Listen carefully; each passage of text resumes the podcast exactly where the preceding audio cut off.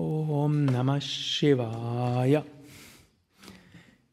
Ich will etwas lesen aus dem Buch Sadhana von Swami Shivananda. Wir sind im Kapitel Sadhana im Prashtana Trai, also in der Dreiheit der Erkenntnis, die über die drei Schriften, die im Vedanta von besonderer Wichtigkeit sind: Upanishaden, Brahmasutras und Bhagavad Gita. Und am Montag hatte ich etwas gelesen aus dem ersten, da ging es um Sadhana aus dem Veda in Sampurusha Sukta, was wie die Vorbereitung ist für die Upanishaden. Heute geht es um Brahma Sutra. Sutra heißt Leitfaden, Brahma mit einem kurzen A ist Brahman und Brahman ist das Absolute, das Unendliche. Brahma Sutra ist der Leitfaden, wie wir Brahman erkennen können. Swami Shivananda schreibt, das dritte Kapitel von Brahma Sutra hat den Titel Sadhana Dhyaya, praktische Methoden, um die Verwirklichung Brahmans zu erreichen. Hier werden verschiedene Methoden, verschiedene Sadhanas, verschiedene spirituelle Praktiken beschrieben, die zur Erreichung des Höchsten, des Unendlichen führen. Im ersten und zweiten Kapitel, oder ersten und zweiten Pada, also ersten und zweiten Unterabschnitt dieses Kapitels, werden zwei Begriffe gelehrt, nämlich Mumukshotva, die intensive Sehnsucht, Brahman zu erfahren und Vairagya zu entwickeln gegenüber allem, was nicht Brahman ist. Letztlich sind das die zwei grundlegenden Dinge bei allen Sadhanas. Also Mumukshutva, Sehnsucht nach der Erfahrung des Höchsten, Sehnsucht nach der Essenz von allem. Und Vairagya, das innere Loslösen von Beschränktem.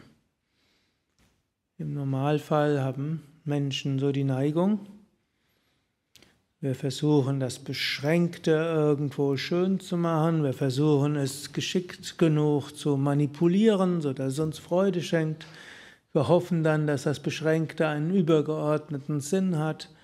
Wir wollen, dass das Beschränkte so ist, wie wir es gerne hätten. Meistens, wir dann feststellen, dass so ist, wie wir es gerne hätten, stellen wir fest, es ist doch nicht das, was uns ausfüllt. Wir suchen nach mehr und nach anderem. Vairagya in Verbindung mit Viveka würde sagen, okay, das Relative hat seinen Sinn, ich gehe damit geschickt um, aber ich erwarte nicht die Erfüllung im Relativen. Ich suche aber nach etwas Höherem, nach Befreiung, nach Loslösung. Und wir haben eine tiefe Sehnsucht danach. Jeder hat das. Viele Menschen verdrängen diese Sehnsucht. Sie schütten sie zu. Sie lenken sich ab mit allem Möglichen, mit dem sie ihren Geist beschäftigen können. Also Verdrängung ist eines der verbreitetsten Dinge, die Menschen machen, insbesondere eben Verdrängung der tiefen Sehnsucht unserer Seele. Und im Yoga wollen wir dieser folgen. Und das ist Mumukshutva. Und wir wollen diese relativen Verdrängungsmechanismen eben nicht uns beherrschen lassen. Das nennt sich Vairagya.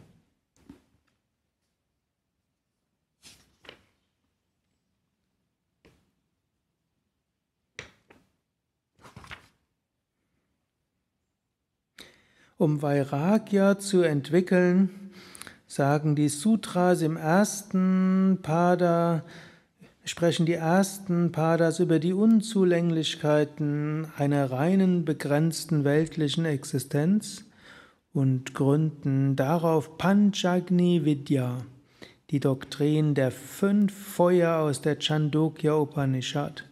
Und hier wird beschrieben, wie die Seele nach dem Tod von einem Zustand in einen anderen übergeht. Also Brahma Sutra hat auch eine Theorie über Reinkarnation und Leben nach dem Tod. Da gibt es eben Panchagni Vidya, das Wissen über fünf Feuer, durch die wir durchgehen nach dem Tod. Was eben auch beschreibt, mit dem Tod ist auch nicht alles zu Ende, sondern es geht weiter. Und wenn wir hier ein spirituelles Leben leben, ist es nicht nur ein Leben, das hier in diesem Leben sinnvoll ist, das in diesem Leben unser Bewusstsein erweitert, sondern das geht auch mit uns nach dem physischen Tod. Und dann können wir entweder nach dem Tod in diesem Unendlichen aufgehen, oder wir werden nach einer Zwischenzeit in den, zwischen den Welten, in den Astralwelten wieder uns inkarnieren in einem nächsten physischen Körper und dann dort weitermachen, wo wir im vorigen Leben aufgehört haben. Ariam Letzet.